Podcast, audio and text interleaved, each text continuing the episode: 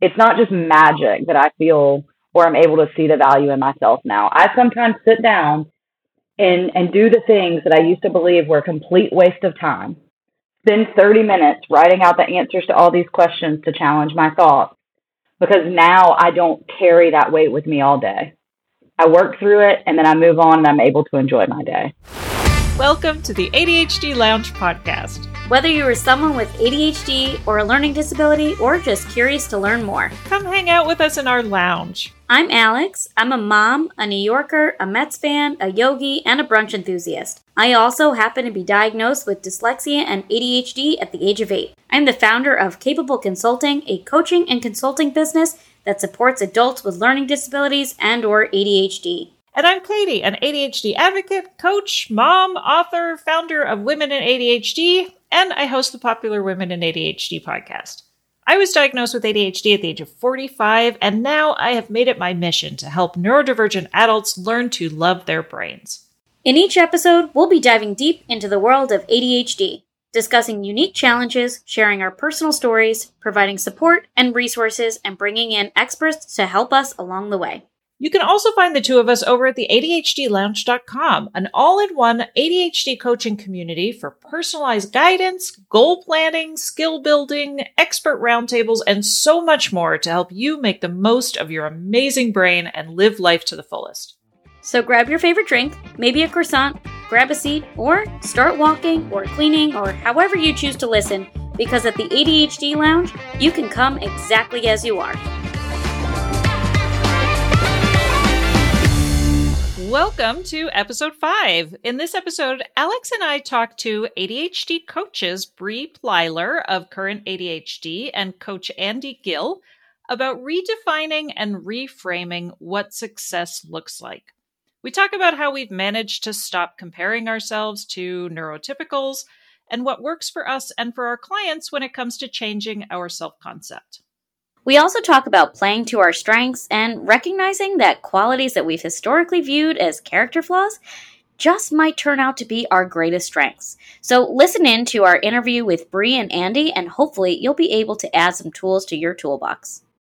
All right, well, welcome. I'm so excited. We've got Bri Plyler and Andy Gil are joining us for today's episode. Thanks so much for showing up, guys. You're welcome. Thank you for having us. I think it would be really great if we could have Andy and Bri kind of introduce yourselves to our audience. I mean, some people in our audience might be hearing you for the first time, so love to get to know you a little more. My name's Andy Gil. I live in Connecticut with my wife and my two kids. That's not completely true because my daughter goes to school in Massachusetts now. So, anyway, they're great kids. We like having them. They're fun to have around. My background is in construction, construction management like 20, 25 years worth of that. And then a couple of years ago, went to IPEC coaching school, and I spent a couple years um, exclusively coaching ADHDers, which was a, a, shift. Now I do a bunch of different things, but we're back into building and um, real estate investing, as well as coaching and coaching real estate investing, that kind of stuff. That's awesome. How old were you when you were diagnosed with ADHD? Were you diagnosed in childhood? I don't really remember too well, but like I, I know I remember being told that I had um, ADHD, but I was formally diagnosed when I was like 28 when my son was born. So, and I'm 46. So that's uh, 18 years, I guess. Was it tied to having a baby that you sought the diagnosis or? Yeah, my son um, has cystic fibrosis. So, like, always, you know, we always tell people there's like, you know, you're juggling two balls, three balls, four balls, five balls, and then the shit just falls. And so that was, uh, you know, we have, we had a son, my uh, child in the hospital for an extended period of times, and I just couldn't function. Yeah, so I was ended up diagnosed, you know, with depression and whatever. And I remember Dr. Giseri in Norwich, Connecticut, saying, "Do you think you might have this?" And I said, "Yeah, all right." Wow. That's amazing. God, I wish somebody had said that to me when I had babies. I would have made things very different. And what about you, Bri? I am Bri Plyler. I'm also a, a, certified ADHD life coach, so a, a, life coach first who has additional layer of education through the IAP Center, and I choose to only coach folks with ADHD, self-diagnosed or folks that relate to an ADHD diagnosis. I live in South Carolina, but I spend a lot of time here in New York City. I'm here again now And speaking of having babies, I was 17 when I had my daughter, which I later learned was a really common experience for those of us with untreated or undiagnosed ADHD. So I just have the one daughter, and she's a sophomore in college, which is fantastic. My husband and I both have ADHD, and we've now owned a couple of businesses together, also including a construction company. So Andy is like our perfect best friend. Being an ADHD coach and a construction guy, he can talk to either of us. It's great. Um, and he's a fantastic coach what else is important to know? I was diagnosed when I was 34, so I parented my daughter basically through her entire life without knowing I had ADHD. Fortunately, I was developing skills along the way, and I was in therapy for different reasons and gaining some emotional regulation tools. I just didn't have a name for it. And when I was diagnosed, I guess right at the beginning of COVID, my life was flipped on its head, and um, everything since then has just been a beautiful wild ride. Well said. I feel like this is so common with people getting diagnosed since COVID because if it's like the first time you might be going to therapy or it's the first time you're actually sitting with your own thoughts because there's so much less to do or there's so much more to do and all of a sudden you're also maybe watching your kid who is going through school and realizing oh my kid can't sit. Oh neither can i. I feel like that's the conversation i have every every week when somebody tells me they were diagnosed in the last three years yeah, so mine actually wasn't related to that. I'd been kind of doing research and some other stuff that was happening that led me to a diagnosis. It just happened to happen during the beginning of COVID. But a lot of my clients, it was losing the structure. You know, had they went from being in academia, you know, through college and then into the corporate world where they had structure created for them. And COVID was the first time that that fell away. And that's when they were like, wait, how do I make decisions or decide what to do in my day and prioritize? For many of my clients, that was their experience. It's like, this is very different. Yeah, I've had that a lot with my clients too. It's not just that, but it was also some clients were like, I got to work from home and it meant it was the first time they actually had a door. And so some were like, this is great. I don't have distractions. And others were like, I have no structure. I don't know what to do. And how do I find it? So that's so interesting. Right. Now, Alex was diagnosed in childhood, so her experience was a little different. But one of the things I always talk about on the podcast is very rarely, I, I, don't think I've ever met anybody who was diagnosed in adulthood who wasn't like, usually when you're diagnosed, something terrible is happening, right? Like nobody says, I want a name for this superpower I've just discovered, right? Like you're, you've hit rock bottom in some way. And so either it is when you have a baby or you, you know, you're you're googling things like what is wrong with me. and so that diagnosis does feel like such an amazing revelation to us in adulthood where you're like, "Oh, finally I have figured out what's wrong with me." And but oftentimes, and I don't know if you guys have the same experience, but then I have people who come to me as client coaching clients who are like, I finally figured out what's wrong with me. How do I fix me? And that's where it's like you need to like deconstruct what does it mean to quote unquote fix yourself. Mm. Yeah. I think that's where the comparison game comes in because not only do you try and figure out how to manage your life the way somebody else does and they've already created the structure for you to follow, but then you're trying to now compare yourself to somebody who's been, for example, myself, who's been diagnosed, and I was diagnosed at eight, and I had all of these coping skills earlier, and people are like, well, what exactly do you do? Because I want to do exactly the same thing. I'm like, you are in your own lane, and everybody has their own unique story and experience. So, how do you help people kind of put themselves in a way that is creating strategies that really help them in their own light, in their own way that's unique to them and their journey?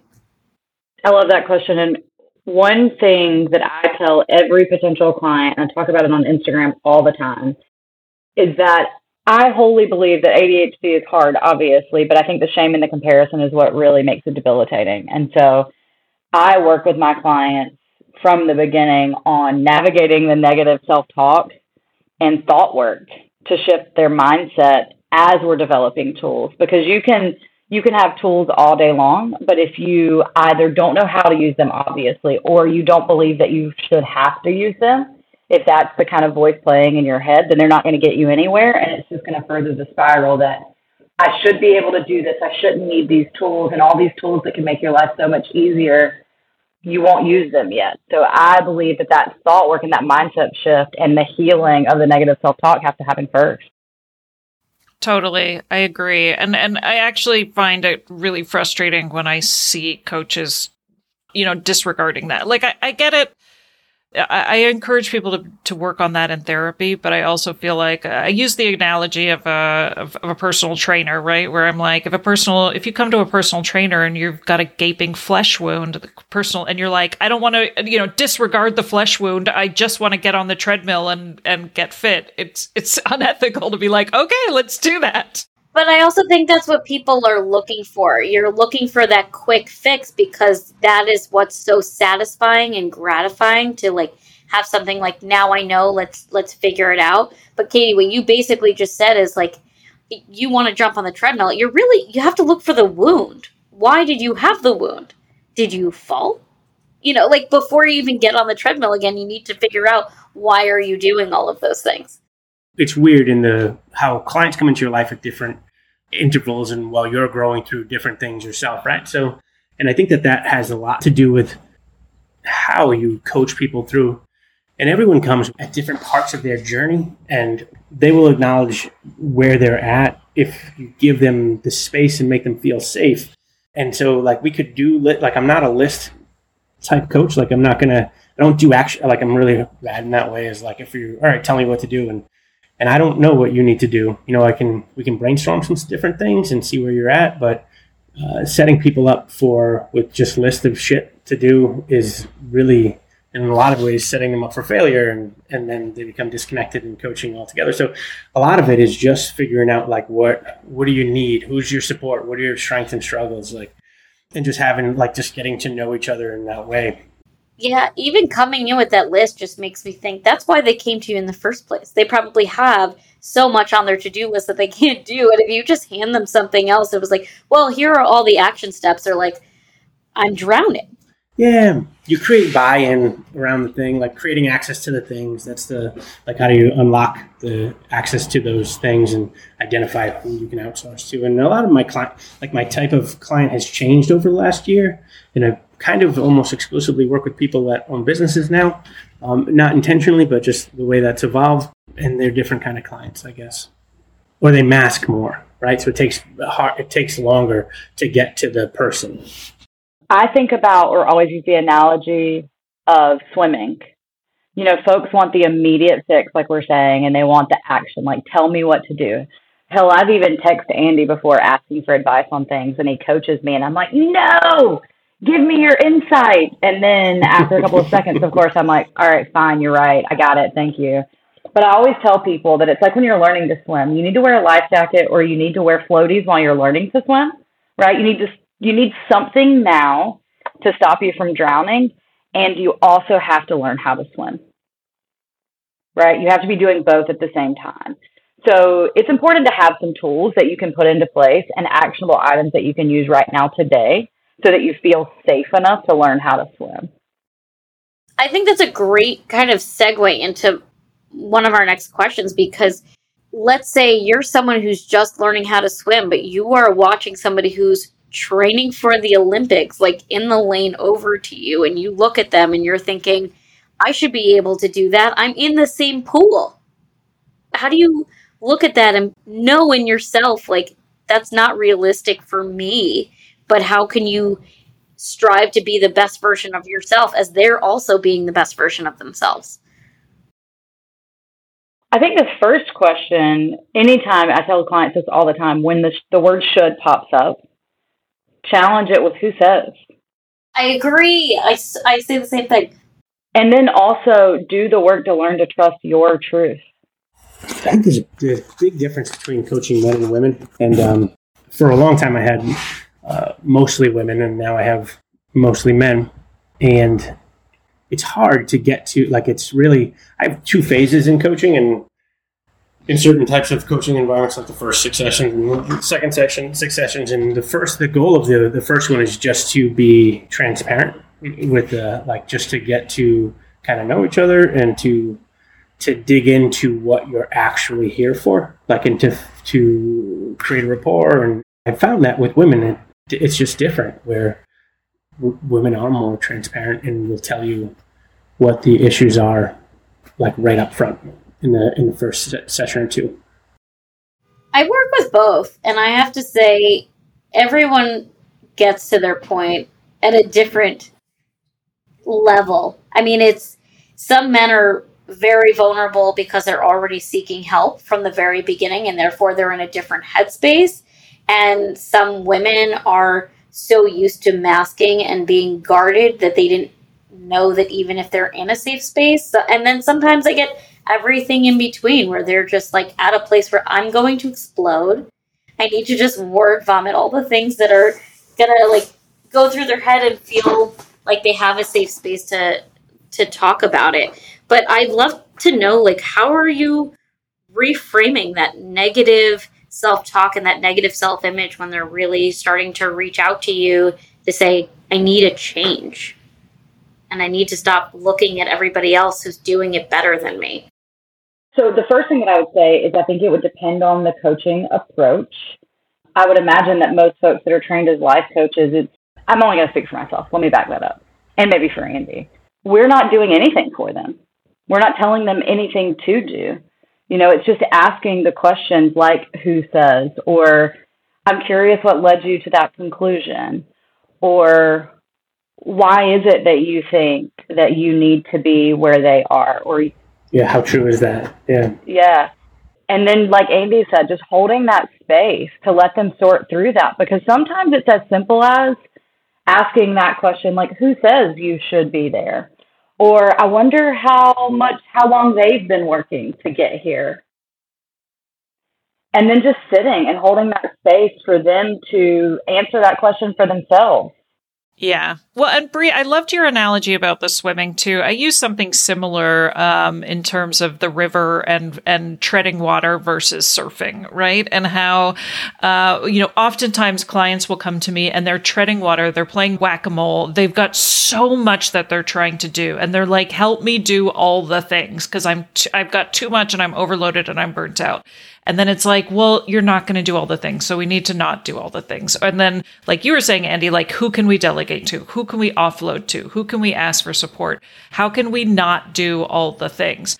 Uh, but oftentimes, when you are treading water, you can't make those decisions because you're just in a survival mode. Like you have to figure out how to get to the shore so that you can then even look around at what's in front of you and say, okay, what can I not do?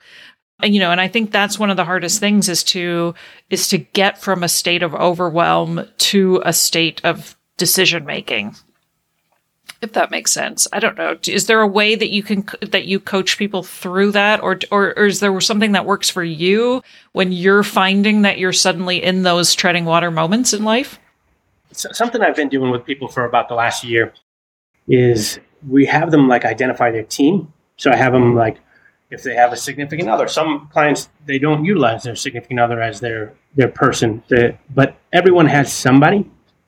And so, like looking at how, like who you can kind of like we, and then we sit down. and We have a weekly meeting or set up a time for a weekly sit down to talk about the week and what has to happen. And and in that, you know, we look at understanding the, the impact your energy has on other people as well as supporting and being supported. So, like a lot of times, just having these conversations about like what the expectations for the upcoming week, month are, and what what you're best suited to handle, and what you need support in, and how you can support someone else. That's really been a like a kind of a game changer for my clients. And you know they fall off, and you know they don't do it every week, but then they can return back to it. But I think that just talking about it and and letting go of some of expectations you have yourself. I love the fact that you had them identify their people, their safeguards, their their support system because I think often there's like that rejection sensitivity that comes up like nobody's there for me. I'm alone in this. And the fact that you're like here's my person who's right here who's waiting to help me be the best version of myself they want to help you. They want to help you in the best way. I love that you help them identify. Yeah, identifying like what is it that what how do I need support? How can they support me? And what I tell clients to go back to Katy's question around beginning to see like what can I put down. The imagery that I use because I'm all about metaphors is you know the juggling imagery. Some balls are plastic and some are glass. And so the critical piece is identifying the glass balls. Those are the only ones you have to keep in the air. And what I tell clients is what you can see, you can manage. So how can you take that jumbled ball of thoughts in your brain? How can we get them in a format that you can see what's really happening so that you can make some choices? Because if you can't see it, you can't manage it. And I had a client that I was talking to yesterday who told me that she's discovered this way that really works for her. And she has one of her people, like Andy was talking about, type as she paces back and forth and talks. So she really struggles to do a brain dump on her own, to think about all of her things and write it on paper, like works for a lot of people. But if she can pace back and forth and just say the words, and she has a friend that's typing out all the things that she's saying, and then she has this jumbled mess out of her head and on paper so that she can then do something with it. And I was like, well, that's perfect. I'm going to offer that to everybody now because that's an incredible way to do it. That's so special, but it's also what I think is so unique is that's so individualized to that person. And even if you recommend it to your other clients, somebody might not do that. And if they didn't do that, that's okay. And if you do that and that helps you, that's okay. And the comparison game doesn't have to look like apples to apples. It's what elements of this tool sound helpful. Yeah, yeah. It comes down to what do you need right now. Exactly. I love that. I, I think a lot of people, and I'm sure they ask you this too, but do you feel like there's a situation where you've caught yourself comparing maybe to other coaches or you've caught yourself comparing to your friends when there was something that was overwhelming to you and like, I just want to do that. Like, how do you handle those situations? It's so much easier to tell other people, but when you're experiencing it yourself, it just, do you put the coaching hat on? What do you do? I don't know. I've kind of gotten to a place in my life right now where there are certainly, and I won't, there are certainly areas where I still compare myself to others, but for the most part, like, I know I'm a different breed of animal, and like everyone needs a Jen. My wife is Jennifer. Everyone needs a Jennifer in their life the way that she can just do things and like we really and we we talk about it how I'm super strong in in some areas and she's super strong in other areas and I don't I don't want to be neurotypical to be completely frank like it's my brain is crazy and so it's and I very much enjoy it at this age in my at this stage in my life because I work for myself, because I don't have any boss telling me that I'm not doing things correctly, or that I have a significant other that understands, and I'm able to like we've gotten a place in our marriage where we can talk about the if when I'm adding stress, you know, we can talk about that, and and um, and I don't have to feel guilty about it. So I guess like the compare like the more you get into it, you know, then the less and less I suffer by comparison because I'm happy to be me. I love that. You have to be in such a safe space for yourself to love yourself enough to say that. I feel similarly. Like, I don't want to be neurotypical. There's something so unique to us. And when you get to a place where you could feel that, I think so many more opportunities also open up as well.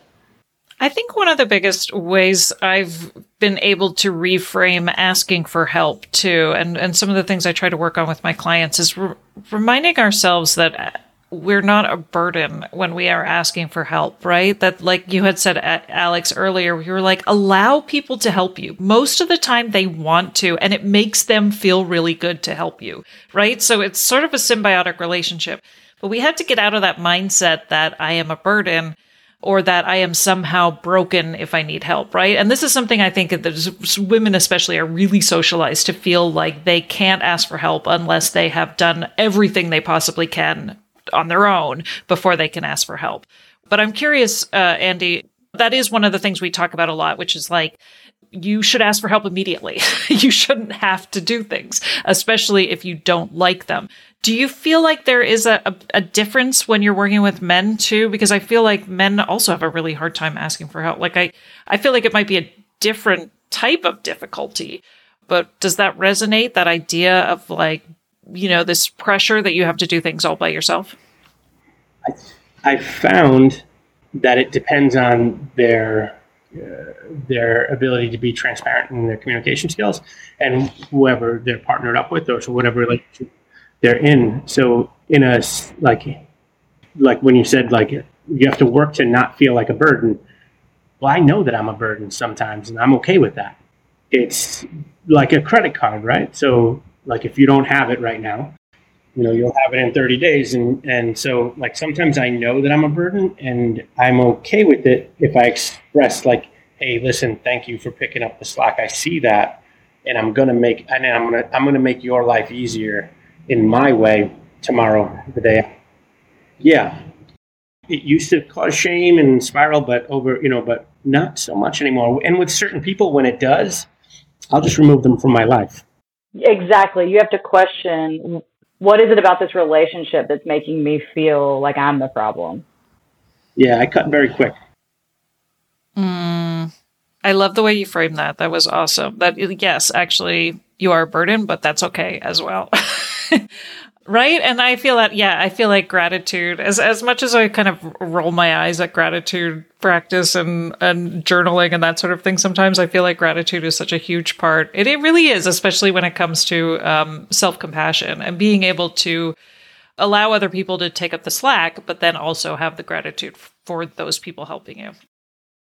It's also a really good point to like bring back that you have value. And i think that a lot of people when they're in those places of comparison or they're frustrated and they need help that they feel like what what other skills they have are not valuable and that they are less than. And when you build around that gratitude for yourself and remind yourself that you are loved you are supported that you are worthy that you can be okay valuing yourself too and what you bring to the table because there might be things that people are going to you for. I tell clients frequently that so often, this is true for humans of any neurotype, but especially those of us who feel like we spend our entire lives trying to prove that we're not lazy or trying to believe that we're competent and capable. We often miss our gifts because we have grown to believe that if something is easy for us, then it's not valuable. And if we can challenge that thought and say, wait a minute.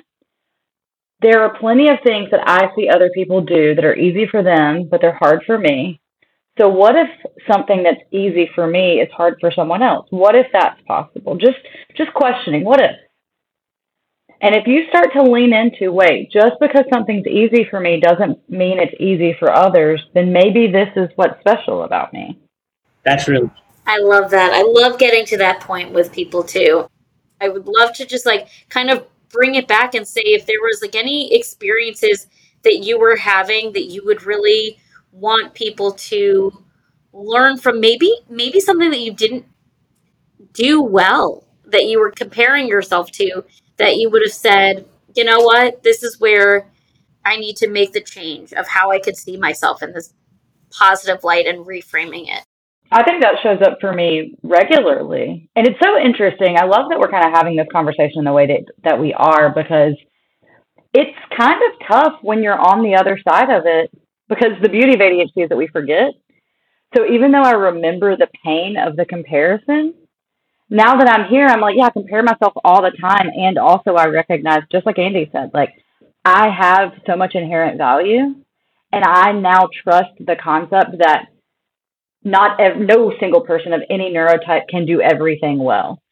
So one of the things that immediately comes up for me, I am here on this trip with a dear friend who's a fantastic photographer and she's a hairstylist. So when we go out for the day, her hair looks gorgeous, right? Like this is simple. This is a super simple analogy. And I'm like, how do I put it in a ponytail, Morgan? Help me, right? And in that moment, I am instantly met with, here's the thing that you can't do well. This is one example that happens to be in front of me. But it doesn't change anything about who I am. It doesn't change anything about my experience or the company or how we spend our time together. And so now I'm able to see that as just like, here's a thing about her and a thing about me, right? These are just facts about each of us. And the reason that I'm able to accept that now is one, because of radical acceptance. And two, I literally pull from, I pulled out a, a worksheet out of my own group course of questions for emotional regulation and challenging these thoughts. So the tools that I offer my clients, I use on a regular basis. It's not just magic that I feel or I'm able to see the value in myself now. I sometimes sit down and and do the things that I used to believe were a complete waste of time. Spend 30 minutes writing out the answers to all these questions to challenge my thoughts because now I don't carry that weight with me all day. I work through it and then I move on and I'm able to enjoy my day.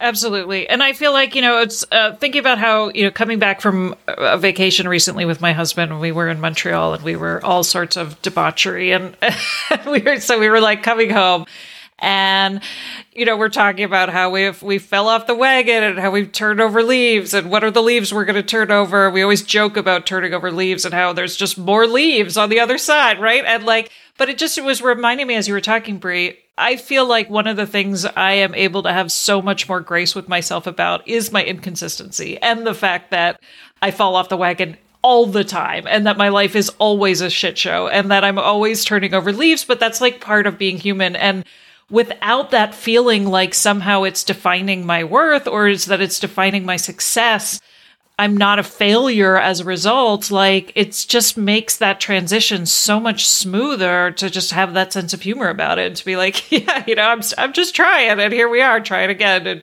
back in the saddle. So I think it does speak to what you had said at the very beginning of our conversation, Bri, about like how important it is to do the work around that self concept first before you start saying, okay, now what are these leaves I'm going to turn over? And what are these actionable tasks I'm going to take? And what is on my to do list? Like, really to be able to say, like, to be able to look at yourself with that grace and compassion first makes so everything else fall into line so much easier.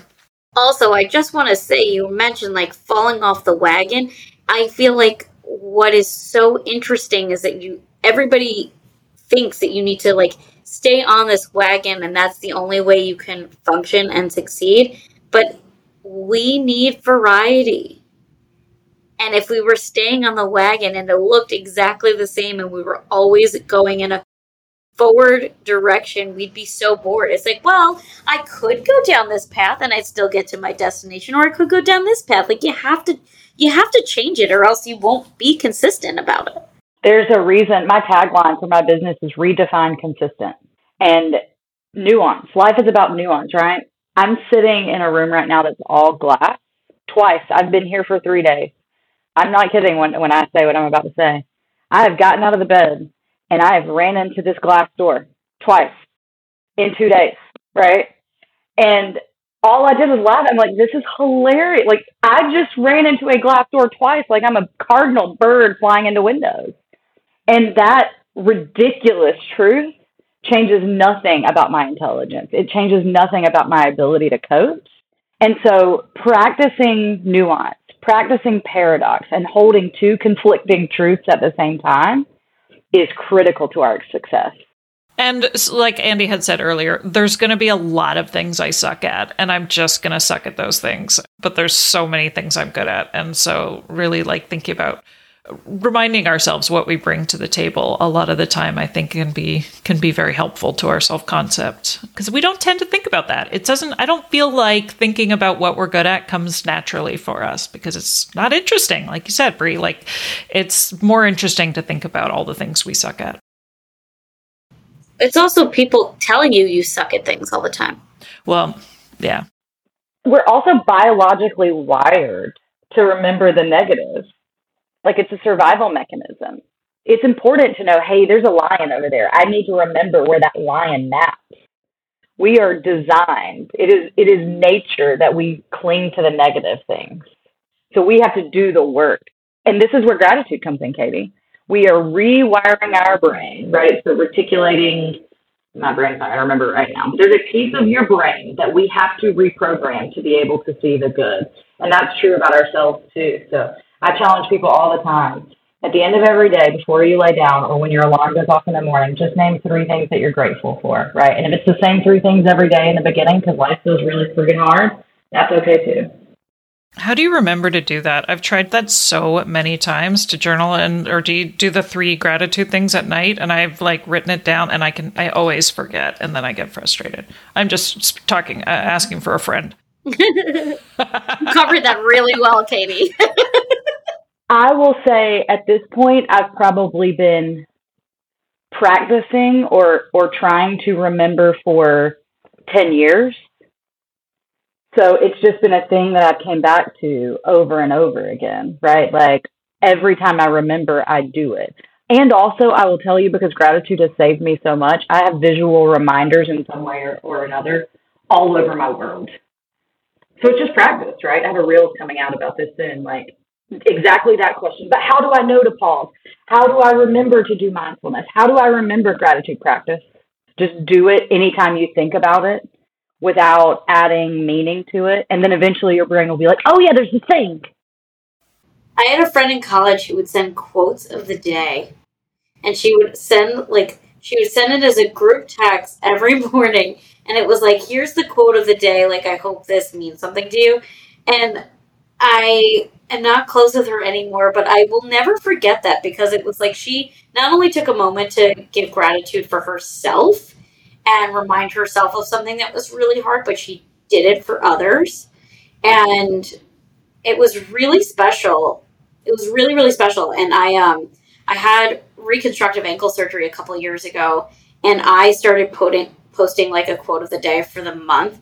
And I can't even tell you how many people reach out to me from like literally from elementary school who I didn't even know I was still friends with, like on social media. It was like these quotes meant so much to me. So if you feel like you are struggling to hold yourself accountable to do something of gratitude, we tend to do things for other people way more easily than we do for ourselves. We like to have that accountability.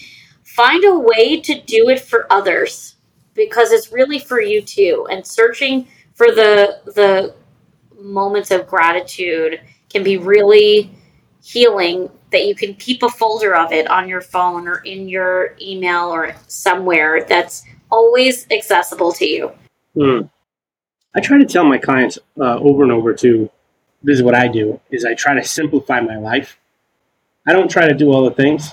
I try to like do the things that matter to me, like, and then constantly, like you're saying, like falling off the wagon. I don't even see it as falling off the wagon. I see it as a season ending. You know, so if I'm not if I'm not doing the things that I'm trying to hold myself accountable for that aren't serving the purpose that I intended any longer, then fuck it. I'm not going to do that anymore.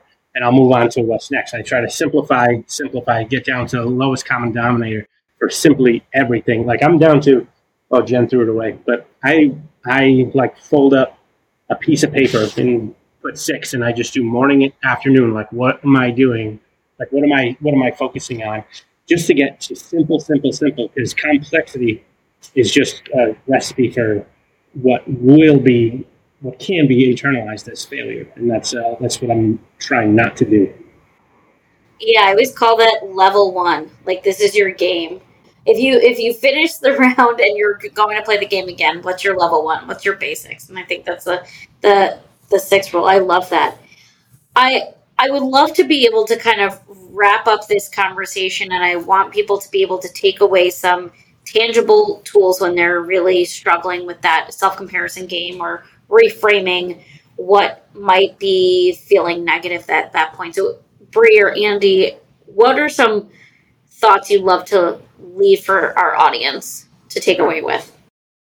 I would say if you need an actionable, tangible thing to do, think about questions you can ask yourself to challenge the thought. So if the cue is the word should, or I can't, or I'm not enough, but the big one is typically like, I should be able to do this, or that shouldn't be hard. Ask the question either the who says, or I really love the question, what else could be true? What else could be true? The gratitude what am I grateful for about myself in this moment? And if that feels too hard, what would my mom, my best friend, my partner say they're grateful for about me? But those specifically, what else could be true? Who says I should or shouldn't? And what am I grateful for in this moment? What was the question again?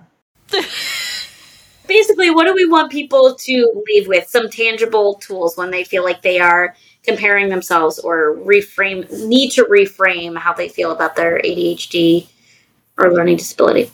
I've found that we work work mostly with uh, triggers and buttons is uh, like a, a, huge a huge component. And because of simplification, you know, I just try to try to notice in your body when you are triggered. Like, so just recognize that it's happening, not try to stop it, but just recognize that something, some place, some situation, some like some recipe causes you to feel it. And for me, it's up here in my chest. Like, well, right now I have got I have GERD uh, reflux, and I forgot to pick up my prescription refill, so it's like mm, you know. But same place, different feeling. When it's coming up, and you're like, oh man, like I stop and ask myself, and I've gotten very good at this in myself, is to to ask myself what it is that is causing me to start to spin, and then just think back. And a lot of times that diffuses it. So becoming aware, practicing becoming aware of your triggers and the surrounding circumstances that that does it. Most of that'll diffuse most of them. And when it's not, you know, you, are going. You're not trying to stop it, you're trying to recognize it. So hard, but so powerful. Well said. Yeah, I always find frustration, the emotion of frustration. Yeah. The emotion of frustration means you are trying to force something that doesn't want to be forced. So even that emotion alone, I find, has become a trigger for me, which is like, what am I trying to force here?